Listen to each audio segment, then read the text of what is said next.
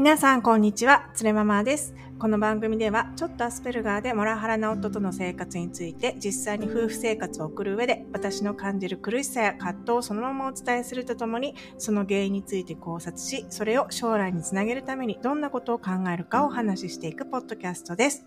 同じように、パートナーとの共感不足に悩める方に少しでも共感していただけるようなポッドキャストを目指していきます。はい、えっ、ー、とですね、私、普通の主婦ですので、えっ、ー、と、少しね、話し方が遅いので、ぜひここから1.2倍速から1.5倍速でお聞きいただけると、ストレスなくお聞きいただけるかもしれません。ぜひお試しください。はい。さて、えっ、ー、と、本日のテーマなんですけれども、えー、結婚10年目で家事手伝いを始めた夫に怒りしか感じない話。今まで家事をしなかった大人、夫でも感謝するべきかっていうお話をさせていただこうと思います。なんかですね、えっ、ー、と、昨日ね、ちょっとあの配信したんですけれども、ちょっと哲学的なこととか言って難しいことを、えっ、ー、とね、自分でもちょっと頑張ってメモとか取りながらやったんですけれども、ちょっと今日はもっとね、フランクな通常の、えー、モラオのね、愚痴みたいな配信にさせていただこうかと思います。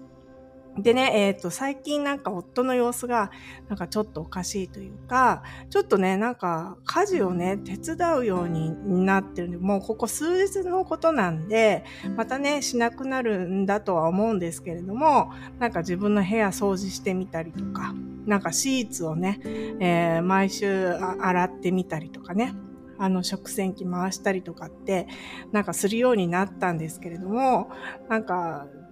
私からしたらね、なんで今更やり始めるなっていうね、ちょっとあのそういう不機嫌なところがあるんですよね。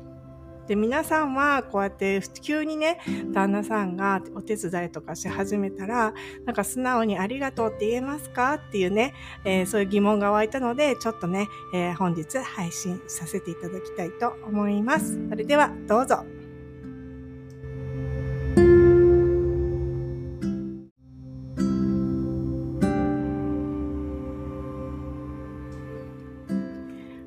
ー、それではですね、本日結婚10年目で家事手伝いを始めたあ夫に怒りしか感じない話、今まで家事をしなかった夫でも感謝するべきっていうね、お話をさせていただきたいと思います。すいません、もうなんかカミカミでタイトルすらちゃんと読めてないんですけれども、すいません、ご容赦ください。えー、それでですね、最近ね、先ほど申し上げたように、旦那さんがですね、掃除したり、なんかちょっとシーツ洗ったりとか、今までね、ご飯食べてその後の片付けって絶対しなかったんですよ。なのになんか急に自分であの食洗機回してみたりとかね。で、今日はなんかちょっと作ってみていいかとか言って、ピザなんか作ってみたりとかしてやってるんですけれども、なんかね、急になんかやる、やってて、ここ数日。で、ね、皆さんって、なんかどう思いますか？もしね、なんか今までもらおう、何にもしないもらおうが、なんか急にこうやって手伝い始めたってなった時に、え、どうしたの？めっちゃありがとう助かるってなりますかね？なんか私全然ならないんですよね。で、多分、こうやってなんか旦那さんが手伝ってくれてね、わあ、めっちゃありがとう、助かるってなるの多分正常な夫婦関係の場合だと思うんですよ。で、お互いにちゃんとなんかリスペクトしてるというかね。なんか普通に何かしてもらってありがとうって正常な関係じゃないですか。でもね、あの、よく考えてみてくださいと。私たちの夫婦関係ってとっくに破綻してますよと。もう私もいろんなこと考えて、で、もうどうしようかなって考えて、えー、もうどうしても辛かったから、まあ、こうやってね、ポッドキャストで皆さんにこの辛さをちょっと話してみようみたいなところまで来てるわけですから、急になんかやり始めても、なんかどうしても感謝の言葉が出ないどころか、もうね、怒りなんですよ。な、なんで今更っていう怒りしか湧かないんですよね。っていうかもうむしろ何もするなみたいな、そんな本当に怒りなんですよ。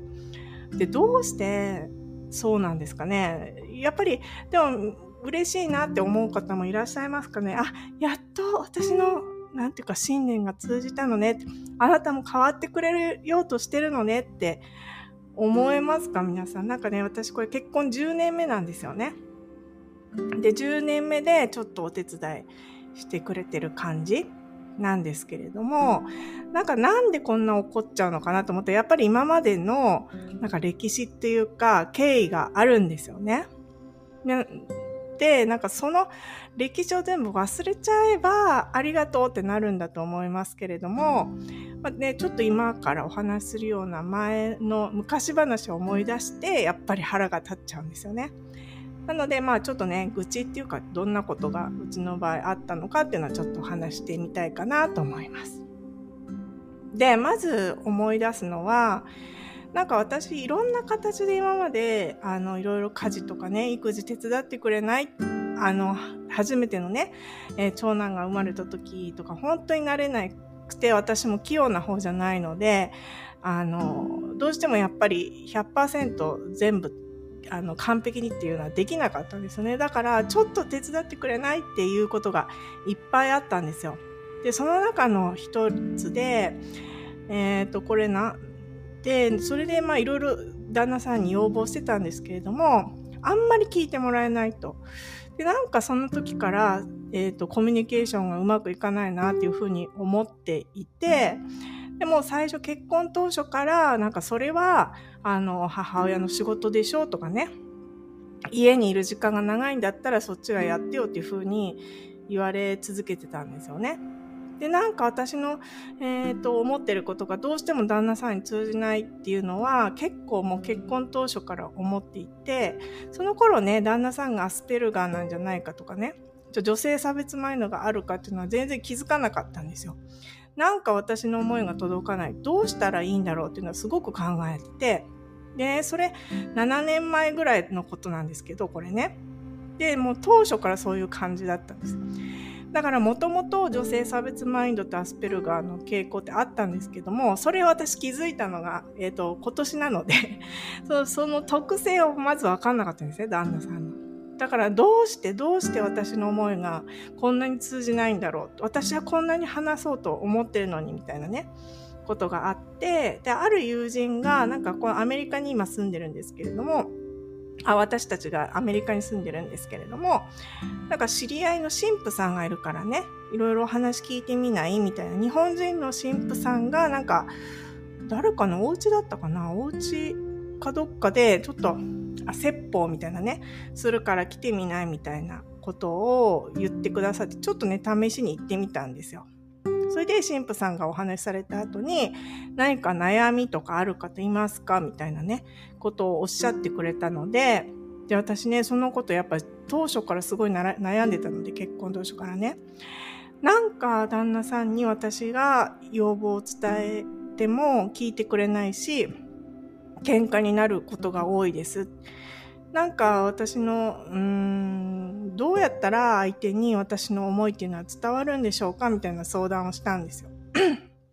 そしたら神父さんがおすすめしてくれた本があったんですよね。それが愛を伝える5つの方法っていうゲイリー・チャップマンっていう方の本でした。これね、これ、あの、こちら聞いてくださってる方、このポッドキャスト聞いてくださってる方だったらもしかしてご存知かもしれないんですけれども、この本のね、内容をざっくり言うと、人はね、それぞれ、えー、違う言語を話してるんだよっていう本なんですよ。なんていうか、愛を表す言語は人によって違うよっていう話なんですね。例えば、人が何、どういう言葉を受け取ったらすごく愛情を感じるかっていうのは人によって違って、でその言語は5種類ぐらいあるっていうんですよ。それが、まあ、次の5つなんですけれども、まずは肯定的な言葉をかけてくれることによって愛を感じる人。愛情とかね、愛してるよとか、すごいねとかね、ありがとうとか言葉で表現することで、えー、喜びを感じる人。あとはサービス行為で、あ、二つ目がですね、サービス行為で愛を感じる人。言葉よりも行動で感じる人ですね。で、三つ目が贈り物もらったら愛を感じる人。四つ目がクオリティタイム。えこれは中断とか邪魔の入らない時間を 過ごすことですって。で、5つ目が身体的なタッチですね。手握るとか、そういう身体的な接触で愛を感じる。これ5つあるらしいんですけれども、あ、そっかと思って、じゃあ、この言語が食い違ってたから私たちはうまく言葉のキャッチボールができないんだと思ったんですよね。まだね、その時旦那さん正常だと思ってたので。で、多分、今までの生活の中で言うと、旦那さんは肯定的な言葉が欲しいのかなと思ったんですよ。愛情とかね、称賛、すごいねとか、ありがとうとかね。そういうのが大事なような気がする。で、一方で私はサービス行為、言葉よりも行動で愛情を示したり受け止めたりしてほしいっていうようなことが欲しいのかなと思ったんですよ。でもね、この本読んだ時に、これ私だけ読んでも全然意味ないなと思って、あの、なんていうんですか、私がまあありがとうって、それまで言ってたんですよ。ありがとう、すごいね、さすがだねって言葉はかけてたんですけれども、なんか向こうから蔑まれてるような感じがするし、これをやってって言ってもやってくれないし、みたいな。だから私はサービス行為をしてくれることで嬉しいんだよってことを伝えたかったんですけれども、じゃあね、あの、私が言ってもね、全然聞いてくれないから、あの、旦那さんに、あのさ、って言ってね、この本すごく良かったから、ちょっとね、あの、私悩んでることがあるって言って、神父さんに聞いたらこれを勧められたから、あの、読んでくれないって言ったんですよね。で、そしたら、いや、全然そんなの読む必要ないしって言って、あの、言われた。なぜかすごい拒否られて、あ、でもこうやって話しても、なんか私のことを分かってくれないから、ちょっとこの本読んでもらったら、えっ、ー、と、ちょっとあの、お互いにね、歩み寄れるかもしれないみたいなこと言ったんですけども、で、結構お願いしたんですけども、願いこれ読んでくれない？って言って、これだけ、一冊だけみたいなね、ことを読んだ、言ったんですけども、旦那さん言われたのは、あの、読まないと。で、結構お願いしてたから、旦那さんがね、息子、当時2歳ぐらいの息子を抱っこしてたんですけど、あれなんかママ変だね、おかしくなっちゃったんじゃないみたいなね、こと言われて、結局読んでくれなかったんですよね。結構なんかお願い、しつこくお願いしてたらおかしいんじゃないみたいなこと言われて。で、まあ、これで、まあ、自分で話しても通じない本を読んで欲しいって言っても通じない。で、他にもね、いろいろ頼んできたんですよ。あの、子供のね、送り迎えとか、ちょっとやってくれないかなとかね、どっちか。でも、なんか、いろいろ会社の会議あるからとか、まあ、通勤に時間かかるからとかね、いろんな事情でちょっと送り迎えも難しいし、あとね、あの、旦那さん大体6時ぐらいに帰ってくるんですけれども、そっからなんか割となんかベッドにゴロッとなったり、晩酌したりとかして割とリラックスしてるから、で、私はそのパートですけど仕事あったらすぐご飯の用意とかあって、で、食べさせて、で、食事の片付けしてから子供の宿題を見るっていうことをしてたんですけれども、その間結構旦那さん2、3時間時間がありそうだったから、ちょっとその間、子供の勉強ね、宿題ちょっと見てくれる時見てほあったできたら見てほしいんだけどっていうふうにお願いしたこともあったんですけれどもなんかねいやそれもちょっとみたいななんかどういうことな仕事で疲れて帰ってきてるからってことなのかななんかうんなんかそれも見てやってくれないと。であとご飯出す時にあの、旦那さんってすごい早く席に着くんですよ。なんか私がご飯出しそうな雰囲気になったら、めちゃめちゃ早く食卓に座ってるんですよね。で、全部配膳されるのを待ってる。っていうか出されたものから食べるみたいな。なんかよくわかんないですけど、出す、なんか出されたものから食べていくみたいなね。で私が早くしないと、なんかね、あの、もうすぐもうほんと一口とかで食べるから、あの、なんていうか、その次のものが出てくるまで待ってる時間とかあるんですよ。で、だから、そのみんなでいただきますっていうのがなかなかできないから、ちょっとね、配膳を一緒に手伝ってもらったら、みんなでね、あの、いただきますできるから、ちょっと配膳ってやってくんないってお願いしたこともあったんですけども、いや、それもご飯作ったんだったら配膳ぐらい自分でやればみたいな感じで、言われて、それもなんかやってくれなかったんですよね。で、いろいろ、まあ、この他にもいろいろ頼んだ、散々頼んだことあったんですけれども、なんか全部拒否されて、で、それ、なおかつですね、で、今までのポッドキャストでも言ってますけれども、パートで私働いてるんですけれども、そのパートのね、給料が安いじゃないかとかね、飯がまずいとかね、平日の夜ご飯なんとかしろよみたいなね、子供がかわいそうみたいなね。で、あと掃除もいつも部屋が汚いし、で、マジでね、こんな飯がまずくて、部屋も汚い、こんな生活俺耐えられないんだけど、とかってね、言ってくるんですよね。いや、な、な、なんで、これ全部私が悪いんですか？みたいなね、感じで、あの、ちょっとそのおやりになったらいかが私でも全部はできないから、ちょっと手伝ってくれませんか？って散々言ってるじゃないですかって。でもね、私ができないから悪いみたいな、そういう感じなんですよね。で、だからもうこうなってくると、だんだんやっぱ私も追い詰められてきて、やっぱどんだけ頑張っても彼のそのエクスペクテーションに満たないし、で、ヘルプを求めても断られるし、みたいなね。で、そのコミュニケーションを改善しようと思ってもダメだし、っていうので八方塞がりになって、で、どうしたかっていうと、心理カウンセリングを、あの、受けてたんですね。1年間ぐらい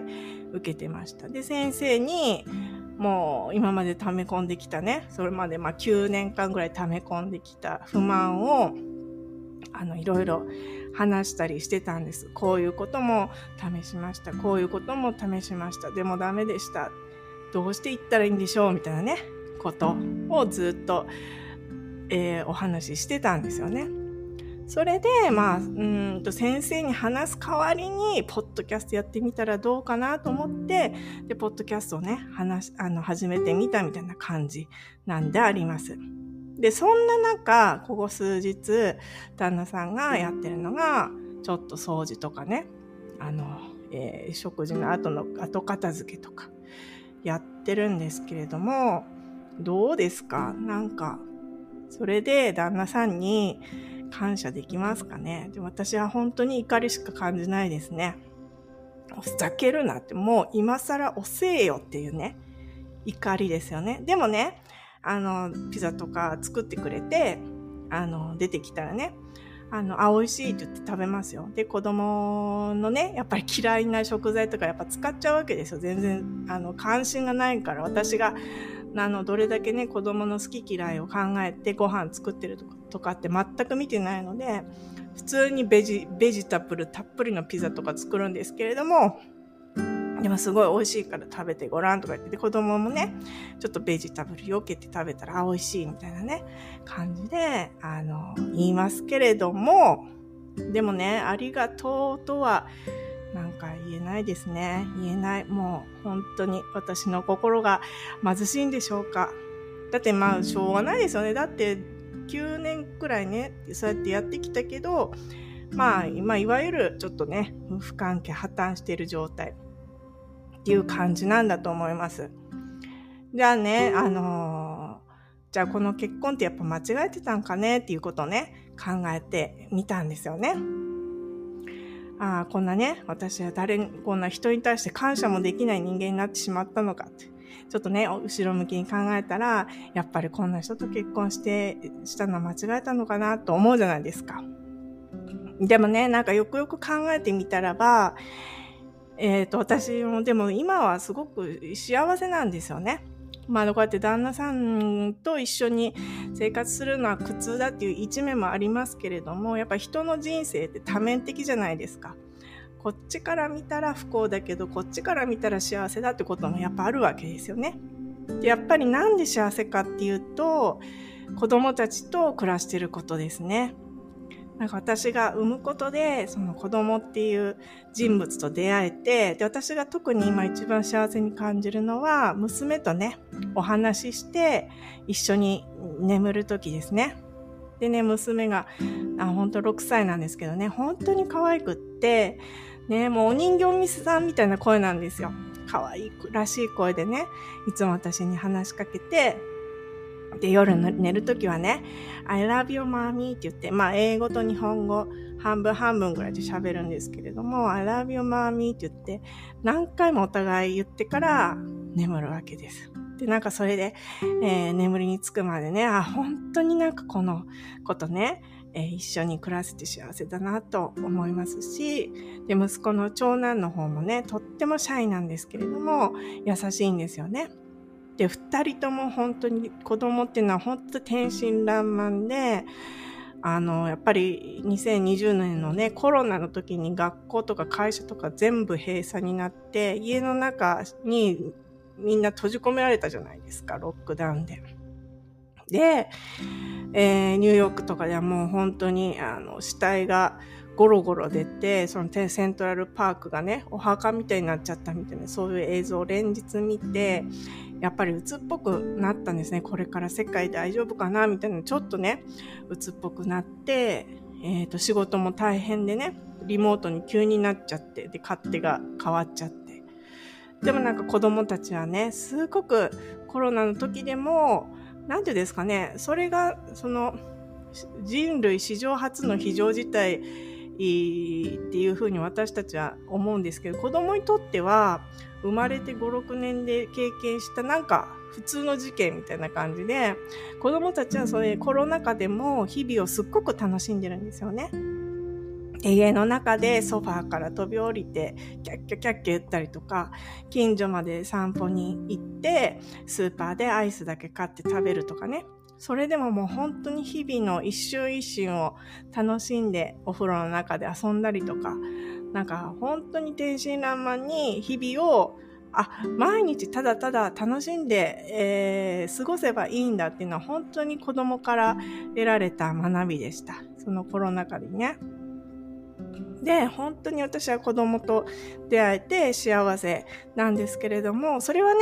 えっ、ー、と、今の、まあ、旦那さんと結婚したからですよね。で、他の、例えば旦那さんと結婚して、同じ子供に巡り合えなかったって考えると、やっぱりあの、えー、ちょっと恐ろしいというかね、やっぱり今の自分の二人の子供は誰にも変えられない。と思います。でね、あともう一つ、昨日読んだ本でとても、えっ、ー、と、いい、いい言葉があったんですけれども、この流れで、で、えっ、ー、と、昨日読んだ本なんですけれどもね、えー、脳科学者の中野信子さんと、あとは、ジェーン・スーさんっていう方の対談を本にした本なんですけれども、タイトルが女らしさは誰のためっていう本でした。で、その中で中野信子さんの言葉がすごく心に残ったんですけれども、あの、自分がした選択っていうのは、あ、間違えちゃったって言うんじゃなくって、それを自分で正解に変えてみたらどうですかってことを書いてあったんですよ。中野さんがおっしゃるには、一見ね、想定外であったり、失敗のように見える結果の中に新しい喜びや未来がある。それを見つけて選んだ答えを正解にしていくことが大事なんじゃないか。なんか、与えられたものの中の正解を見つけに行くんじゃなくて、失敗の見えるような結果の中に新しい喜びとかね、意外な発見があったりとか、そういうのに、を見つけたらどうですかっていう言葉でした。ね、だから私こうやって旦那さんとね、もう感謝もできないと、もうどんだけあの手伝ってくれてももう腹が、腹しか立たないと、もう早く離婚したいと思ってるって、そういう気持ちなんですけれども、もう一方から見たら、その旦那さんと結婚したことで子供たちと出会えたこと。あとはモラハラを受けて弱い立場の人の心が自分でもわかるようになったこと。ね。これがまあ、えー、一見失敗のように見える結婚という中に新しい、えー、子供との出会いという喜びや弱い立場の人と一緒に生きていきたいっていう未来がある。それをまあ見つけてるんじゃないかなというふうに思いました。ね、この中野信子さんの言葉すごくいいなって思いました。だからね、もうね、あの、旦那にね、もう感謝なんてしないでいいんですよ。もうそれは 一個破綻した側面であります。もういいです。私はありがとうなんて絶対言わない。もう破綻してますんで。ただ、この、まあ、旦那さんと結婚したっていう私の選択自体は正解だったなって認識してみ、えー、たらいいんじゃないかなと思ったんです。あどうですかねこんな結論で。いや、あの、いやもうそんなね、あの、手伝ってくれた人に対してありがとうって言うなんて人として当たり前じゃないかっていうね、ご意見あるかもしれないんですけれども、まあ一応ね、もう、なんていうか、もう怒りしかわかないんですよ。もう何してきたって。だかもういいやと思って、もうありがとうなって一生言わねでもね、この選択は、私は今幸せなんだから、えっ、ー、と、もう一側面から見たら、この選択は正解だったと認識することで、ちょっとこの事件をね、自分で納得させてみようかななんて思ったりしてます。ね、もしかして旦那さんも、この間ね、養老孟先生の本にも書いてありましたけれども、人は変化していくものだからね、ずっと同じでいらいらいないものだから、何かね、旦那さんも変化してるのかもしれないんですけれども、どうなんでしょうね。私のその変化の速度と 旦那さんの変化の速度とどっかでマッチする日がまた来るんでしょうか？来ないとは思いますけれども。はい、皆さんいかが思いますか？ちょっとね、また感想とかありましたらぜひね、コメントポストしていただけますと嬉しいです。はい、えっ、ー、と、今日もご清聴いただきましてありがとうございました。あの、一応ね、リスナーサポートっていうのをやらせていただいてます。多分ね、アメリカに在住の方しかリスナーサポート、えー、できないのかもしれないんですけれども、もしね、アメリカに在住の方いらっしゃいましたら、えー、毎月のリスナーサポートで、えー、応援してくださると嬉しいです。はい、えーと、それではですね、皆さん、旦那さんのモラハラに負けないで、えー、旦那さんよりも豊かで幸せな人生を送りましょう。それでは、また次回です。